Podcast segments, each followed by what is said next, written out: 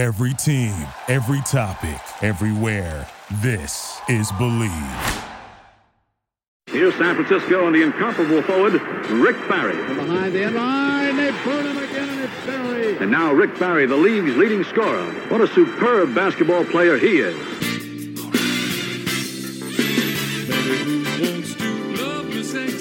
Hi, everybody. Rick Barry here. I'm really excited to have my cohort in crime with me, Cyrus Satchis, with us, and we are joined by one of the great Warriors players of all time. Yes, the uh, lefty himself, Chris Mullin, is joining us. So, Chris, thanks so much for taking the time. Appreciate it. Rick, my pleasure. Great to see you. You Yeah. look great. Yeah, always great to see you too. So, I, let's. I want to get started up because I don't know how people understand how people wind up getting into their profession. I know for me, I was baseball, and then you know I had a whole big story about it. How, how did Chris Mullin get into basketball? All right, time to take a quick break to talk to you about our official sponsor, Bet Online. We're back and better than ever. A new web interface for the start of the basketball season and more props, odds, and lines than ever before. Bet Online remains your number one spot for all the basketball and football action this season. Head to the new updated desktop or mobile website to sign up today and receive your 50% welcome bonus on your first deposit. Just use our promo code BLEAV50, that's B L E A V 50, to receive your bonus. I've been having some fun myself betting on NBA action, especially the Warriors and their hot start. And Bet Online's where I do it from basketball, football, baseball postseason, NHL, boxing, and UFC right to your favorite Vegas casino games.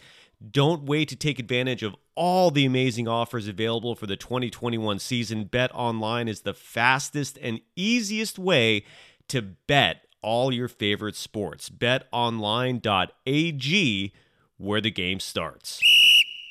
Yeah, and, I've heard you mention this, Rick. A lot of times it's it's right in our house. So my older brother uh, started playing CYO basketball. I had I was playing baseball and I was swimming at that time, and I stumbled up to St. Thomas Aquinas, which is the local school on Flatbush Avenue.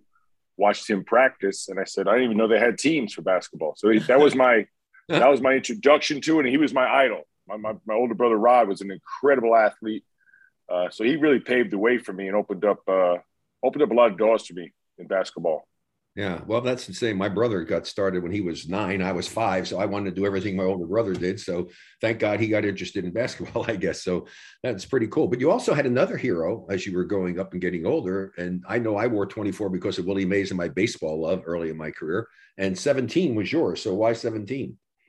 Yeah, again, in my local neighborhood, my grade school coach Jack Alisi uh, and Rick. You know, back then games weren't on as much as they are now.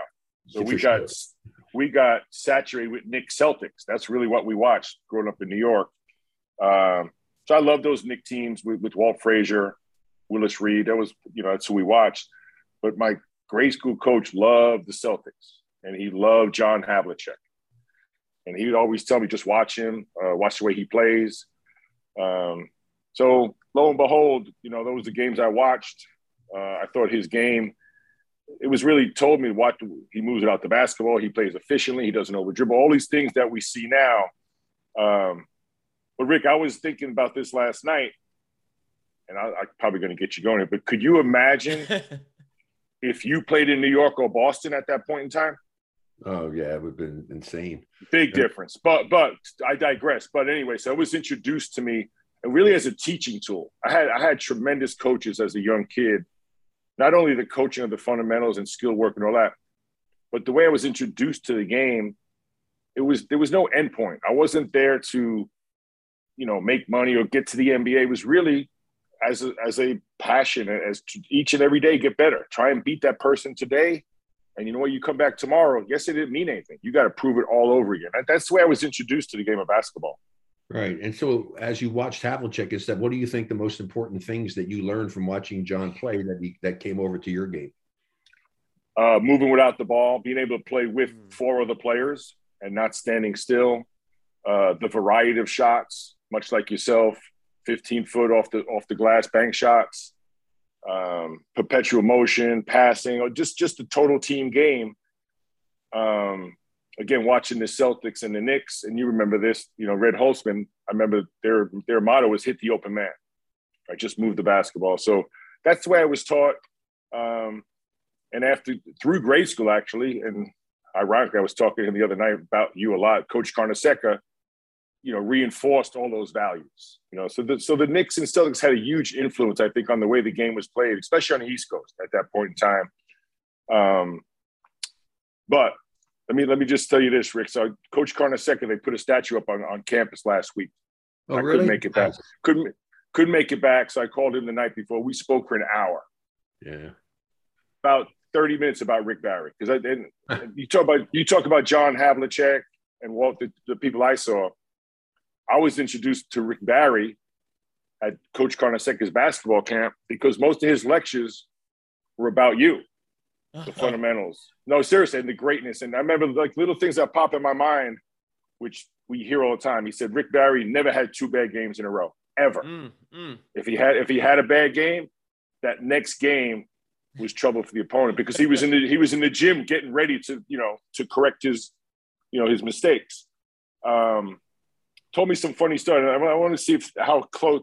So Rick, you went to University of Miami. Who was your first game? Who was your first game against as a freshman? I didn't play as a freshman.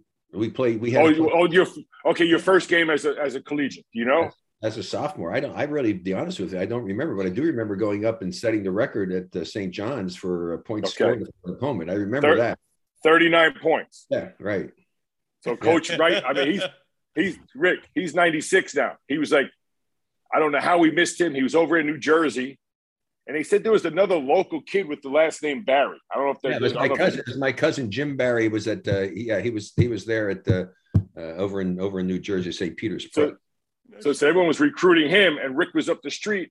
yeah, And listen, he coach told me that the way Miami found out about you was a waiter for Mama Leone's. yeah. Ah, Aldo, Aldo, Aldo Leone. Is that true? Is that true? Oh yeah, Aldo Leone was the name. He loved basketball. Aldo Leone. and He loved Miami. and He knew Bruce Hale, and he and a a coach from St. Uh, Elizabeth's, I think, I think it was St. Elizabeth's, uh, named Buzzy Fox in New in Elizabeth, New Jersey, had told him about me, and that's kind of how they how they found me. Yeah, I, I wasn't like a household name doing that, but, but hey, when I finished high school, my last basketball game as a senior, I hadn't turned seventeen. Well, listen, one, one thing is it's amazing the way it turned out. But also at 97, coach remembered it like it was yesterday. Like, how did I miss this guy? Wow. But he got to coach, but he got to coach in the ABA. He talked about you guys being down 3-1 to the Kentucky Colonels and coming back and beating them.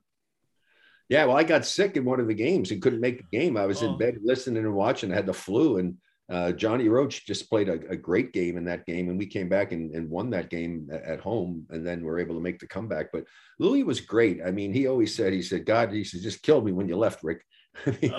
but I had such Well- great respect for him. I had such great respect for him. He always said the right things. And here's the thing about him that I like more than anything, Chris. He didn't think he had all the answers. He actually would talk to the veterans, Billy Melchionni, myself, and, and ask our opinion about how many coaches have you had that asked your opinion about how you think things should be done? Yeah, Probably not true. many. No, most of most of them are know-it-alls. Yeah, exactly. That's, that's- that's true. That's true. So let's move on. So now you go, and you have your great career at St. John's. You're All American this, All American that. I think every team that was out there, you were a part of it. The Player of the Year, all the stuff in college. Great success. And then where were you hoping you would get drafted? Probably the Knicks, I would assume, huh?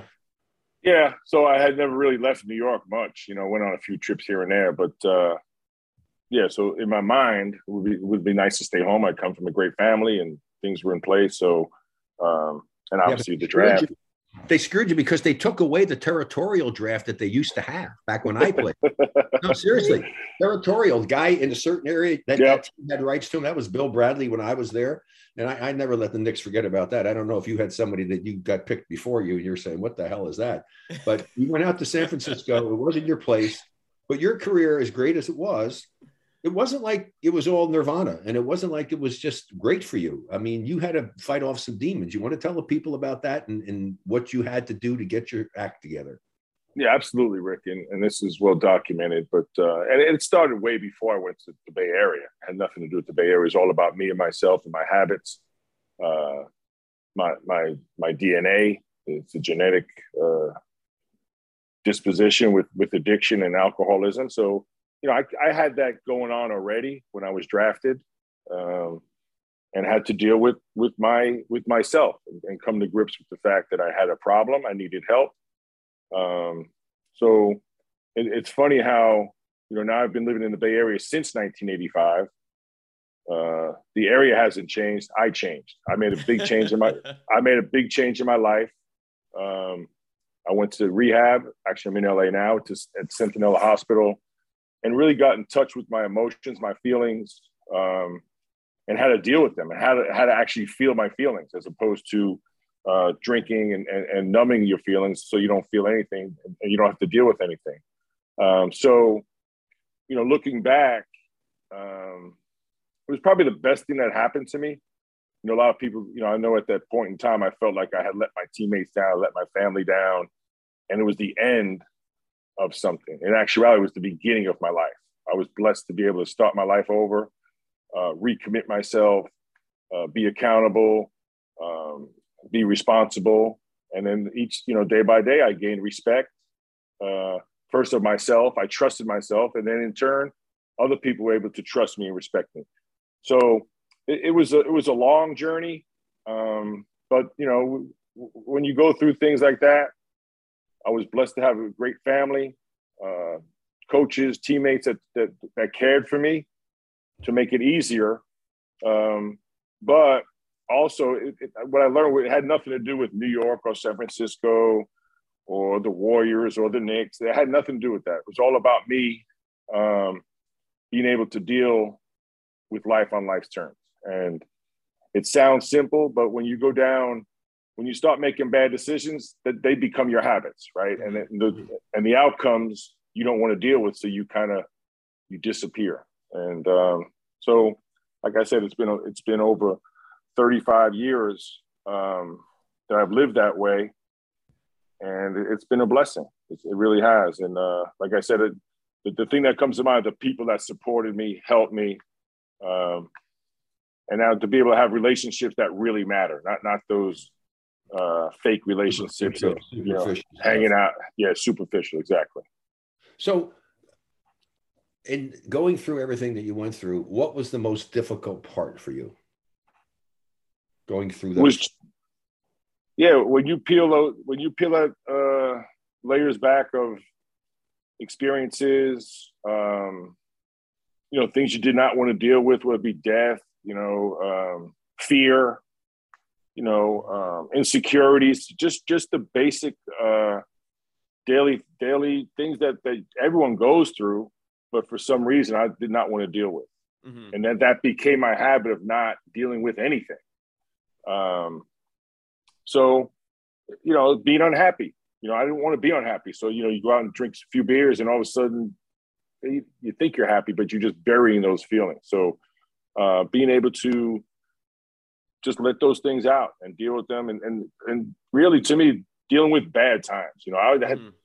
had no problem dealing with you know feeling good, but if I didn't feel good, I try to use something to make me feel good. So, um, again, being able to live life without substances and alcohol, um, you know, it's the it's the greatest gift I received, really, uh, through some adversity, of course, of course. But you know, looking back, uh, like I said, it was it was the beginning of my new life, not not the end of something. Congratulations on your doing that and putting it all together, because obviously you turned yourself into one of the great players of all time. And we we do know, and I think you would admit it, you weren't the fastest guy, you weren't the best jumper in the world.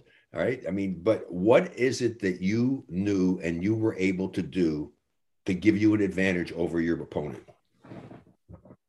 Yeah, again, I think studying players like yourself, Rick, and John Havlicek, and, and using screens, relying on on on my teammates. You know, not not trying to play by myself. Um, and when you say like, so when you when, when you never fast and you never jump, that's really not a disadvantage. That's that's how you play. Uh, I always played at a. I remember playing, and I don't know, if, you know, you're a much better player and, and much more athletic, but when you when uh, uh someone defending me would be like, like, what are you doing? Like, you're so off kilter. Like the, the slow speed act, and if you listen to like baseball players, you know, hitters, or even when, when great players get in the zone, they talk about everything slowed down. Mm-hmm. So in actuality, on the offensive end, I think it was the, it was a advantage to play slow because I think more you, you, get to see more opportunities. You're not going so fast. Defensively, I wouldn't say it was an advantage. That that's that's where you really need speed, length, athleticism, lateral quickness. But offensively, I always felt I never felt at a disadvantage offensively. Well, Defensively, think, yeah, no, I'm sorry to interrupt, but I'm just just going to jump on a point here. Is that one of the things that players do when you go to work with young players is say, don't try to do it at 125 miles an hour. I mean, the the more deliberate you are in your movements, the more you're going to get the defense to react. And then because of your intelligent knowing the game, and I try to explain to people, you don't have to beat a guy. You only got to get a half a step and get him on your shoulder and you own him. And because of your doing it deliberately, you can get that guy to do it. All you got to do is do a little lean forward and you take that step forward and you own him, right? He's on your shoulder. Yeah, and, and it's also as important change of speed and change of direction as it is what speed you're going at. So you change those speeds, you change directions. And like you say, Rick, you get someone on your hip, now you control him. Now you have a you have an advantage. You know, that guy's behind you, you just keep him there. And I think when you go slower, more you get more looks at more options as mm-hmm. opposed to just pass and shoot quick. Like you can maybe bait a guy off, you know, slow dribble, make a defender commit, drop a pass off for a little for a little layup kick out for an open shot. So yeah, I always felt offensively was an advantage for me. And like I said, defensively, then you had to really anticipate more, be in the right place uh, team defense, ahead of time. Understand team, team defense, de- yeah, which is what wins exactly. championships, not individual defense. So if you don't know who this is, folks, here in the Rick Barry Show with Cyrus Chachis, my cohort in crime, uh, it is obviously the great Chris Mullin, and we're delighted to have him joining us here. So it wasn't all you know peaches and cream in your first years doing stuff. Then you had struggling. The team didn't do particularly well. You went through some tough times. I mean, I read some of the stuff you there that your own teammates weren't even throwing you the ball when you were wide open, and you had problems with coaches and whatever. But finally, it, it did get to turn around. What was the turning point and the most fun for you on the teams that you played for with the Warriors? Yeah, so the number one thing is what we talked about. I changed. That was the number one thing. Um, but then at that point in time, and Rick, you you you were doing uh, TBS at that point in time. You, you would come through once in a while. You, the, the, team was kind of a mess. Uh, there was ownership change, which which was a you know you played for Franklin. Franklin was a great guy, but the league was changing. You know there, there was they were infusing more money. Um, so we had the owners from Milwaukee came out and bought the team, Jim Fitzgerald and Dan Finnane. Right. Uh, oh, they, yeah. they were very success very successful with the Milwaukee Bucks. In turn, they brought Don Nelson, who was their coach in Milwaukee. So it was a huge change. Uh, Nelly cleared out that roster. Uh, was fortunate enough to draft Mitch Richmond and then Tim Hardaway in back-to-back drafts, and that's when things turned around. Um, yeah. Didn't last long enough, yeah. But when you get when you add you know infusion of young, talented uh, players that love to play, that was that was the thing. When I got there, you know, it was probably the Clippers and the Warriors at that point in time, probably the two worst franchises. Oh, they yeah. were losing. Oh, yeah. Guys didn't want to guys didn't want to play there. And you could feel it. You could feel it. Um, guys did, did not want to be at, at, that position. So when Nelly came in, I think he just felt that, got got new young players that wanted to be there. Uh, so yeah, so to me, Tim and Mitch really helped, helped turn my uh, career around. Uh, not, not only on the court statistically and, but just having fun like mm-hmm. find, finding finding other guys that want to come to practice want to stay late after practice. If there's an off day we're going to come in and work out together and, and have that you know competition to help each push each other to you know to, to make each other better. And that's what i was used to. It went away but man i tell you when it came back i was i was energized. I was so happy so excited. Um, just didn't last long enough. Mm-hmm. Yeah, well, usually never usually never does for most people. Cyrus. well, you know, speaking of that that that group you were talking about, Chris, and I want to I cannot begin to tell you how excited I am to be speaking to not one but two Warriors legends and Hall of Famers. Uh, it's it's incredible. Um, but in your opinion, if they didn't break Run TMC up, I mean, no disrespect to Billy Owens, but he just never lived up to that that number three draft pick uh, hype. How far do you think your team would have gone? I mean, the Dub Nation was so bummed when that trade occurred. I think we all collectively knew it was just a mistake to break you guys up so soon. But do, do, could you do you think if if the right pieces were brought in, you were you would have reached like a championship? I mean, what was the ceiling for Run TMC? Osiris, nice to nice to see you. Nice to meet you. Yeah, uh, yeah. It, I mean, it's it's it's all hard to tell, right? The league was way different back then. You really they were still playing with two bigs, definitely at least one legitimate center. So that that was the problem we had. We we you know we only we only played two seasons together, which is pretty hard to imagine. So you think about that, just just two seasons, and like you said, there's there's a lot of people that you know they remember those years as fun and exciting, but we didn't get to the other part. So that that's an empty feeling. You know, Mitch, Tim, and I, we always juice it up like, yeah, we would have won championships. Who knows, right? Who knows? But uh, we definitely would have had, I think, a lot more success. Obviously, uh, the long if we kind of tinkered around the trio as opposed to pulling pulling a big part of that and Mitch Richmond out of this. But I mean, it's all something we can talk about and now, have fun with. But Yeah. no one really knows. But I will say this: if we were playing today's game, they would not Oh. touch those three. They would not break up that trio because now, you know, guys six five, six six are playing the bulk of the minutes at center. So it would have worked perfectly. As Rick said, you know, thirty years too late. yeah. Yeah, exactly. So you've had a lot of wonderful uh, opportunities in your life, uh, some great experiences. I'm, I'm just curious for you to give us a little bit of insight as to how the experience was to be on the greatest basketball team ever assembled, Yes. the dream team, and being a part of that. What was that like for you? Yeah, each and every day. Um, you know, when, when that team was selected, it was it was really to me a, a crowning moment for my basketball career, but also Rick, as we just talked earlier, in Cyrus, from where I came from. So in, in 1987, December 13th, 1987, is when I was in rehab through through the new year into 88. So now you're talking about just four years later. So December, I was sitting in a hospital trying to get my life together Mhm. and dedic- not playing any basketball, just really trying to re- reconfigure my life. And then just four years later, I'm named to the dream team. So to me personally, uh, it was a, it was a such a huge um, reinforcement of what I was doing with my life was the right thing. And then historically, and Rick, you mentioned a little bit, you you were left off that Olympic team, and Coach Carnesecca brought that up. You know Yeah. what what a, what a what a travesty that was. But they they also had didn't they have like separate spots that were They had quota systems back then. Yeah, des- designated for the for, Yeah. the armed forces. yeah, armed forces, the NAIA, uh, and so you had to take certain people from there, and it was a pre-selected thing. It was like the biggest disappointment in life. You know, the great Joe Lapchick comes up to me after Yeah. the last. It was that it was at St. John's that we played our last Yeah, game in the tournament. He comes up to me, he says, "Young man, I just want to tell you, you're not going to make the Olympic team, but you're going to be a great pro basketball player." And I'm going, "Well, wait a second. I thought they were supposed to look, and I thought I played pretty damn good." And so he already knew that I wasn't going to be on the Olympic team. And so that's Yeah. you know I had to deal with that. Fortunately for you, you had the chance to be there. I had one time in my life I had USA on my chest playing against the Soviet team in Indianapolis, and I never felt so proud of being American as when I heard that national anthem with USA on my chest. So what was that like for you to have USA on your chest? And of course, you had no competition. I mean, it was just you know kind of a cool thing. Nobody had a chance to ever beat you guys. But standing there on that podium, they're playing the national anthem. You have the gold medal around your neck. What was that like?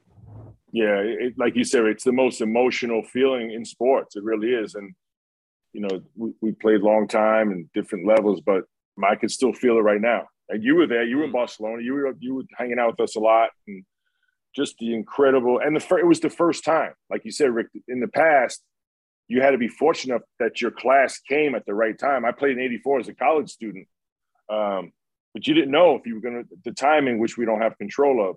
But to be, you know, the first time NBA players were eligible to play in the NBA, uh, all the legendary historic players on that roster. And I can still see myself standing up there looking looking to my right and seeing Charles Barkley, my left, Magic and Larry, and Mm. just having this is something that's never going to be done, you know, the first time ever. And uh, like you said, the competition was was not what we were about. It was really about going out there, setting a high, setting a high bar for the teams behind us. And we talked about that pregame a lot. Like, let's play this game the right way, share the basketball, include everybody, play an incredible brand of team basketball. Um, and I think we did that. You did. You guys certainly did do that, and it was great to great to see and to watch. And it was done by a guy by the name of Boris Stankovic, was the guy that convinced the Olympic Committee to let you guys play the pros. And he said, "Look, at the only way the world competition is going to get better is if they play against the best." Mm. And it didn't take the international basketball world to get to the point where they could compete with us and really do well. It wasn't like you just walk on there, put your sneaks on and your jock and whatever, and you're going to be ready to go. I mean, and you're going to you're going to win the game. So, uh, yeah, that was a cool thing to see. I, I love being there. I love watching it. I used to hang out with you guys because you guys got all this thing. You took the bus. You got police escorts to go to the track mate stuff. So my wife running USA basketball, I jump on. I said, "Honey, let's go." We get on the bus, so we go with you guys. They go down in the tunnel. We get over there. I was just I was freeloading all the time. But you know what I like most? I, I pin traded. That's right. I remember that. I remember dream, that. Dream Team pins were the hottest thing in Barcelona. People uh, were offering me five, six, seven other pins and stuff to get a Dream Team pin. And I, of course, with my wife running there, I had a great stash of pins, and I got a and great. Rick, I remember you would show up with, with, with the cloth, with them all on your cloth. That's right. Over there and trade. Yeah, the towel. Right. Yep, I remember that. I remember that. it was cool. That was really cool. Chris Mullin joining us here on the Rick Barry Show, and just kind of reminiscing about the illustrious career that that Chris uh, had enjoyed and the, the trials and tribulations he went through to get to this point. And let's talk a little bit about the game today. What do you like or dislike about the game the way it's being played today? Yeah, I love the athleticism, the, the speed and quickness, the uh, dynamic play above the rim. Um, the skill level is at an all time high. Ball handling, um, incredible shot making. Uh, but I do think the one, you know, some teams do it. You know, the style of play, the isolation over dribbling, strictly one on ones. You know, and with everyone just standing around the three point line, uh, sometimes it feels like it's really just a three point shooting contest.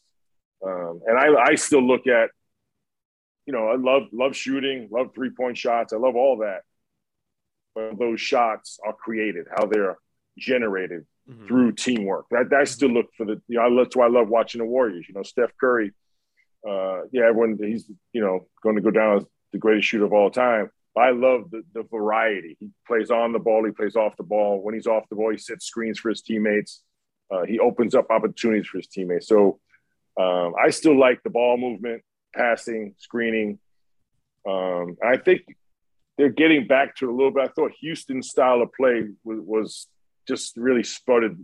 You know, it became hard to watch for me actually. Um, so get, yeah, yeah getting, get, get, get, getting back to you know ball movement, you know, using your teammates, incorporating all five players. Uh, that that's what I like to watch. Um, so I thought it got a little to me top heavy with just ISO basically launching three point shots, not not yes. taking quality shots. You're you're absolutely right. And I told people when I when the first time Cleveland and, and the Warriors played or the start of that great five year run, I was writing for the Examiner, and so I charted the games. Do it in the first game. This is amazing to me. 69 possessions by the Cleveland Cavaliers, zero or one pass. Oh, that's insane. That is insane. I have, I mean, to ask both, I, ask, I have to ask both of you, by the way, if you two played in today's games, what would your scoring average be? Because I, I, I mean, you two were some of the best shooters ever. So if if this style was going on and you two in your prime, what are you averaging? Well, I let Chris well, answer first. Yeah. Cyrus, first of all, let's let's uh separate Rick and I. Rick, Rick is the the whole, and I'm sure you know this, the only player ever. So it's not going to happen again. Right there, the only player ever to lead the NCAA, ABA, and NBA in scoring. So don't compare us. Don't put us in the same category. Okay. okay. this guy, this guy is the most underrated superstar player of all time, in my you opinion. Both, you both are. You both could be. No, no, no, no. Again, don't put him. In, don't put us together. Fair enough. Fair enough. Okay, he, he's way up there. That, that's just that that that's just a fact. That's not you know because it's the Rick Barry podcast. That's, that's okay, a fact. So, yeah, okay, that's very nice. Well, so so Rick Rick already averaged love to play with you. I would have loved to have played with you because you played the game the right way and you talked about it. You were lucky enough to have the people when you who got their hands on you when you started, who put down the fundamental foundation to build on, and then you had the the natural talent and ability to put the time and the effort and the work into it to be able to take that and turn it into the career that you had. That's what made it work for you. Right. Really so so so Cyrus, your question, Rick, you know, he averaged up in mid to high 30s. So he he I think he'd probably be, you know, would he be 40? Could be. I definitely could be. But I think his efficiency is always there. So Mhm. so Rick is one of those players. Doesn't matter what generation. You know, sometimes everyone said the greatest of all time. That's the craziest, you know, all these, Thank you you. know, I don't even understand. I don't even know what that means. Every- Every date is the greatest play of all time. But when you have great plays like Rick Barry, it doesn't matter what generation. The three ball, the free throw, Mhm. drawing fouls, playing defense, assists, it's all there. So um, I think, again, they probably would have won more championships. Rick played on a team, the, the greatest upset of all time. I agree with that, Rick, in sports history.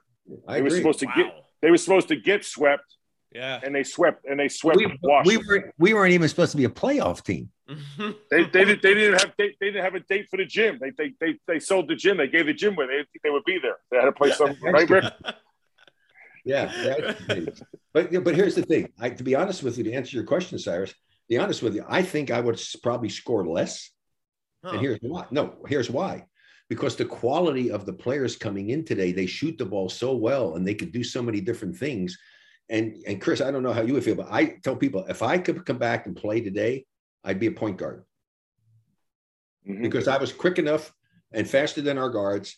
And I, they always said I could handle the ball. Well, I could have learned to do a lot of the other things, but I can control the destiny of the team. And I love making a good pass to a teammate for an easy basket more so than I did ever scoring.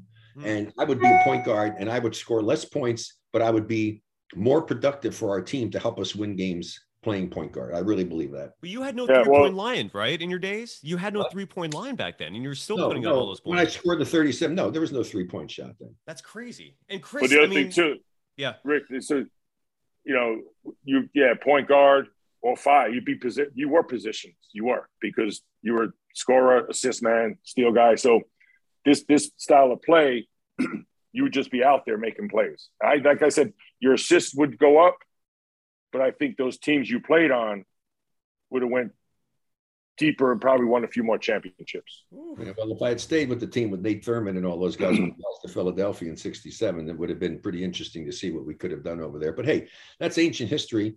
You, know, you had an opportunity. Uh, what's the biggest disappointment for you in your in your career? Um, what would that be? Um, jeez, it's hard. It's hard to be anything but grateful. Mhm. Really, I, I truly believe that. Um, yeah, I mean, I don't know about you, Rick. I always remember the losses. The wins, you enjoy them when they happen, but the losses, they just seem to come up. Like when you're thinking about things, even through college. You know, we got to the Final Four. We lost to Georgetown. These those things stick out. Mm. Um, you know, playoff games that we lost to the Lakers, although they were better than us, they still they just stick out. The games that you come Yeah. up short are the ones you remember. But in totality, um, man, just just blessed, really. I mean, when it's all said and done, being able to sit here with you, right? Being able to a, a person I heard about when I was a kid, and getting to know you, getting to know your boys. Um, we're gonna have Tim Hardaway on Wednesday at, at the Warrior game. Mitch Richmond's, you know, so the the friends and relationship. And I think when you get older, it means more. When you're a kid, you think that's like a cliche. It's the relationships you make, but it truly is that. You talk with Vic about your teammates, Clifford Ray, the guys you they're like brothers, man. They're family, Yeah. and that that's what really, you know, like I said, talking to Coach Carter, he's 96 years old. He was talking about Rick Barry like it was yesterday. So to, to me, those things, that that's what it's all about. It truly Yeah. is. Uh, last week, you, Brent was in town in the Bay Area. He was over scouting for the Spurs. I went to sit with him at St. Mary, watched the practice together, talked about the times we spent together. So I couldn't even think um, of anything but being grateful. Yeah. Do I remember the losses and do I wish, you know, I would have wanted to? Yes, I do. There's a lot that I wish I would have done, but you know what? Far outweighed by incredible opportunities, experiences, and and and great people that have helped me throughout my life. Well, folks, you're hearing Chris Mullin, and, and I can tell you now, having talked to a lot of great players in a lot of other sports, the overwhelming majority of them feel the same way that you remember the things that you didn't do well and the losses that you had way more than you do the other ones because you expected to do the other things. You didn't expect to play poorly. You didn't expect to lose close games. I mean, when I just talked to people, I was just with some people at dinner last night in a function. I was doing Johnny Bench at a charity golf event, and we're sitting at dinner afterwards, and they're all asking me questions and all. And I said, well, not that I can remember, but I can remember exactly where on the court I was, exactly what the situation was. The two, the two pick and roll plays with Nate Thurmond and Wilt Chamberlain 67, that if they go our way instead of his, we win the title probably. I mean, those are the things that just stick in my brain as if they was yesterday. and thank God I can still remember them. So that's a good thing. anyway, so uh, what is your what is your responsibilities and stuff now uh, with with the Warriors? What is what is your main role? Yeah, I'm doing pre and post for NBC Sports Bay Area, having a blast with uh, Dorell Wright and, and Bonta Hill. And uh, love seeing you, I'm man. Love seeing you. Yeah, nah, we, we, we, we have a lot of fun. This year's team is going to be really good. I think they're going. By the time the end of the season rolls around, they're, they're going to be a tough tough out in the playoffs. Uh, get to watch Steph Curry every night, which is a treat.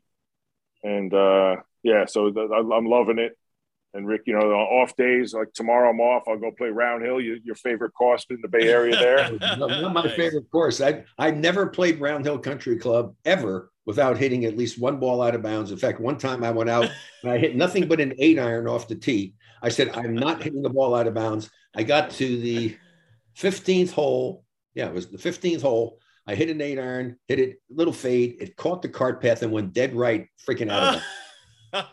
Not that I remember that stuff. but what you got to do, Chris, you got you got to get into pickleball. Oh, I'm playing. I'm playing. I'm playing pickleball. I play. Good. Oh, there you go. I'm yeah. playing. Love it. Love it. Love yeah. it. Oh. Great game. Oh yeah. Okay, that's good. That's great. Glad to hear that because I'm into that big time now. Big time. Oh, Rick's been hyping it up from the moment we started this podcast two years ago. Chris, it's he loves it. He's a champion. By the I'm way, I'm in. I'm in. Rick, if you come to the Bay Area, if you uh, get out to Colorado, I'd love to play with you. Oh, yeah, you know, that'd be fun. I'd, I'd, definitely take you up on that if I get out there to do that. But you get to play in some of these events and stuff because you're what now 50 what eight 58. So you can play 55. You play 55 to 59 uh, against people. But I've played in the 50s with partners, even though I'm you know, a lot older than that. But I've played in tournaments with guys that age and we've won. So That's awesome. It's it's I just love the game. I absolutely love it.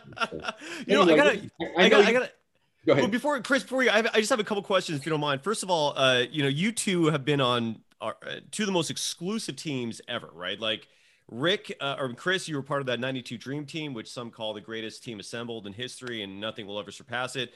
Rick, you're now on the 75th anniversary team. Uh, Chris, you, Clay, and Draymond to me are three huge slights.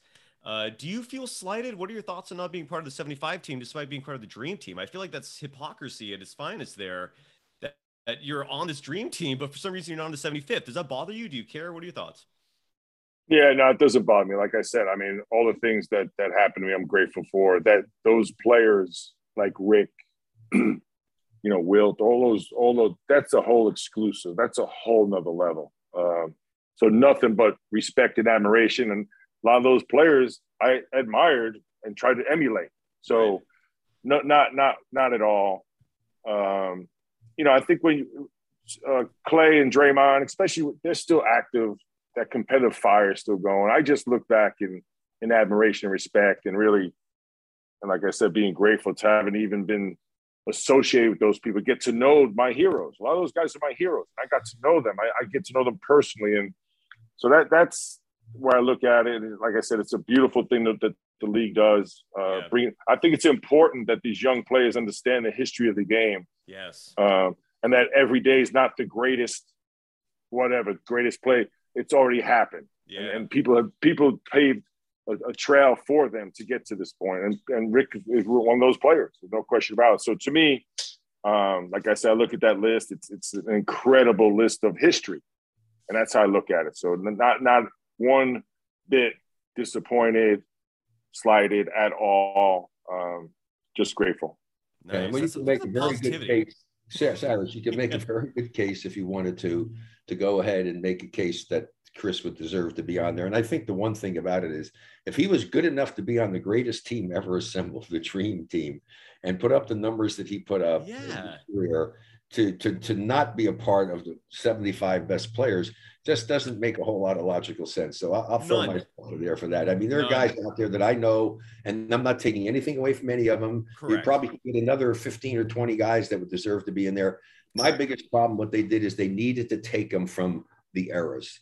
I mean, if you took it from the eras when you played, there's no doubt you would be the person in that particular era when you played because you were one of the great small forwards in the history of the game during your time when you were playing. But to compare you back to me in the freaking 60s and 70s, what the hell? That's crazy. The game has evolved, the game has changed. And so that's where I think they missed the boat as far as being able to. To, to justify who would be on the team. It would have been great to take Yeah. the top 20 players or top 25 players in different eras. Yeah, agreed. And I know, Chris, you got to run. I have to bring this up though. You brought up CYO at the beginning of this show. That's how I first started playing basketball. Was in CYO, and my earliest memories were watching you and Sleepy Floyd. I mean, I remember that playoff game where Sleepy scored 39 and a half, 29 and a quarter, still the record to this day, which is incredible. Um, but I also remember you having this big old mop of hair. It was like orange. And then all of a sudden one day, and I'm just a kid at this point, so I never knew what happened. But then all of a sudden one day it was gone, and you have the buzz cut. You've had that to this day. Like, was there is there a story behind that, or just feel like there was a change? Like, what, what was going on there? That's a good question, Cyrus, and it's actually pretty significant. Uh, that actually was the summer, the first summer after I went through rehab, Okay. and the first summer I decided to stay in the Bay Area. Uh, so I was living in Alameda, which Rick knows. That's we we did mostly everything in the in the East Bay there, Alameda. We practiced at College of Alameda. So a friend of mine, local guy, uh, stayed out to work out to get my get myself in shape and get ready for the, uh, the next season. And there was a local barber shop just in Alameda, the Razor's Edge, and this guy Dick used to cut all the Raiders' hair. So I had to, like you said, that big bush. My buddy said, "Man, just cut that off, man. Get get yourself a flat top." Um, so I've kept it because it coincided with my sobriety. Ah, Uh, it- it's kind of the, there's there's a lot of significance there. It's an ugly haircut, I get it, but, No, but no, it means a lot. No. But, it- but it means a lot. But it means a lot to me beyond beyond the look. Well, it's, a, it's a lot easier to manage, that's for sure. it- Yeah. Uh, hey, listen, Chris, all the best. Look forward to uh, to seeing you hopefully sometime during the course of the season. All the best to you and your family. May you have blessed holidays coming up, and uh, definitely go Warriors. And and thanks also for being so nice to my boys. They always told me how nice you were to them and the things that you did for them and talking to them. So I appreciate that as well. Well, Rick, my pleasure. You're you're an incredible guy. Um, and like I said, like get I, I feel like I know you more than I do because of introduction to Coach Carnesecca. Your boys are a delight. I got to spend a lot of time with them, and uh, God bless you guys. When you're Bay Area, Rick, let's play some pickleball. No, Oh. no, sure, for sure we have to do that. Then the only other thing on my agenda is I got to find a way to get my son Canyon to be playing in the NBA. I just don't understand why he's not there. But anyway, that's a whole nother I story. agree. and Chris, You anything you saw like to play. promote? You, you, you reached out to me, said you didn't. Real, I mean, he can really play. Yes, I mean- you can. Yes, he can. Anything you like to promote, Chris? Uh, you got bu- business ventures in the Bay Area, restaurants. I mean, anything you want to promote? Uh, we, we're starting to get an audience here, so shoot away, please. Nah, just uh, promote healthy living, man. Okay, All That's right, it. Sounds good. Stay stay happy, stay healthy, man. That's what it's all about. All right, all the best. Have a safe trip back. Hi, home. Rick. Say hi Thanks, to man. everybody. Thanks so much for Will Good do. to taking. meet you, Chris. Ple- such Really My pleasure. pleasure. All righty. My pleasure. Bye-bye. See you, Chris. Bye bye. See you. Thanks. All Wow, right, that Rick. Woo! No, I'm, I'm breathing again. Wow, man, that's uh, I don't know. For, you have no idea what it's like from my perspective, Rick, to be sitting here with two of the greatest Warriors players ever, two of the greatest players to play this game ever, two Hall of Famers. My God, you made my day. Thank you, sir. How, how does it feel in your head? like about doing this, Cyrus? I can tell you, having done 50 plus years of broadcasting, Yeah, there is no doubt in my mind that Chris Mullin talking to me is going to be far more interesting to people because you don't you when you just talk to somebody who is a sports announcer or doing something you are always cautious about what you're saying what's going on and doing it. There's just not a feeling of camaraderie um, a bond that you kind of have and a re- mutual respect that you have. And i've always believed that that's the most interesting stuff that you can do in broadcasting is to have a chance to sit down with somebody like chris mullin who i admire and basically it's that you people were able to sit in and eavesdrop on Chris and I just having a conversation. Yes, exactly. You know, so Oh man, that's that's if you love basketball, I don't know how you can not love that. Um, Rick, you can follow Rick Barry on all social media platforms at Rick24 Barry.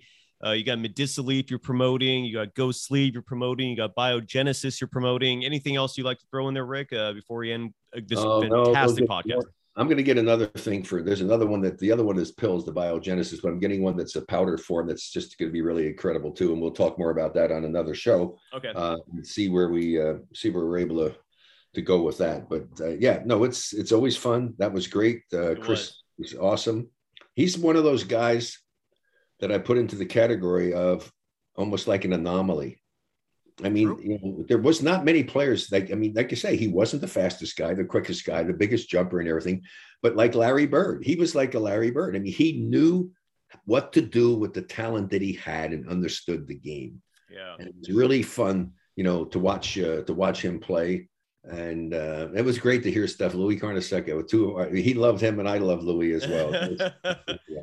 Well, in So- the, for the in the younger generation, I don't think they understand Rick your greatness. Like you see players like Mullin coming in. I can't believe he's 58 and you're 77. That's just mind blowing to me. You, you you both look so much younger. Uh, and just the fact that time flies is just a symbol of that. But it, I, the younger generation just I don't think understands how great of a player you were. And and and it's it's I love having these other Hall of Famers coming in who are just the generation below you or you know a few few years below you recognizing that acknowledging it because Actually, Like two, some- two, two generations in this case. It's two decades. That's two decades. And it was very kind to say the things that he said. But the problem is, is that the people who are doing some of their voting and everything, if they're not an older person who was around and got to see a Wilt Chamberlain in person, you, I mean, there is no way that you, if you, and I've seen them all. Okay, I've seen them all. you played against them yeah I played, I well, not all of them, like George Mike and his stuff, but I saw them all. And all the ones that are there, I've seen them.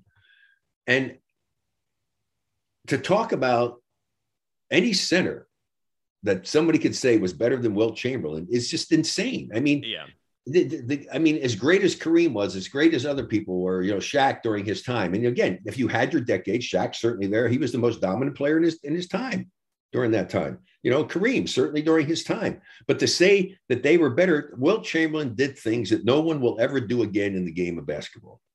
Did you, you- how- Rick? You heard that clip of Kareem talking about him, right? How the guy in the elevator. I, I- showed you that video.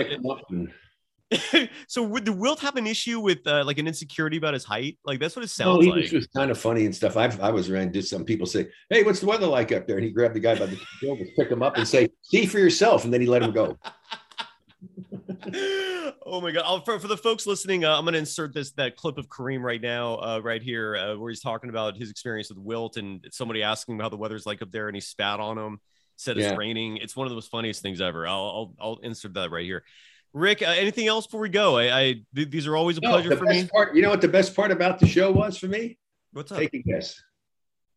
Uh, Chris Mullin is into pickleball. Ah! I can't believe you love pickleball more than golf. That's that's a Oh bold God, statement. no, I know. There's not even any comparison between Wow. the two. I mean, one's so much more active. I'm an I'm an A-type personality, active, doing stuff. Yeah, Golf yeah. is not active, true. I mean, true. not at all. There's nothing, zero, zero reactionary to the game of golf. That's true. Yeah, you know, you're right. You're Zero. right. Your reflexes are not tested. Yeah. Zero. Totally zero. So I'm excited to know when I come back there that I'll get a chance and get Chris and I'm going to have to set something up and get to play some pickleball with him. So that's the Oh. most exciting thing for me. It was great. All right. Well, thanks so much as usual. Everybody, God bless. Uh, we'll probably be talking to you before the holiday comes. Uh, you know, Thanksgiving. I hope you all get ready for the great holidays that are coming up. And uh, God bless all of you. Presented by Bet Online.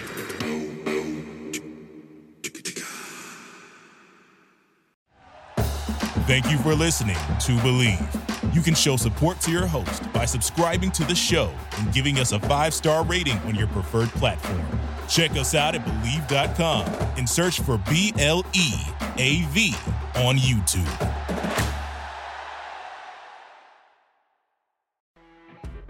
You know, when you're listening to a true crime story that has an unbelievable plot twist that makes you stop in your tracks? That's what our podcast, People Are the Worst, brings you with each episode. I'm Rachel. And I'm Rebecca. We're identical twins who love true crime cases that make you say, didn't see that coming, and we hate the people responsible for them.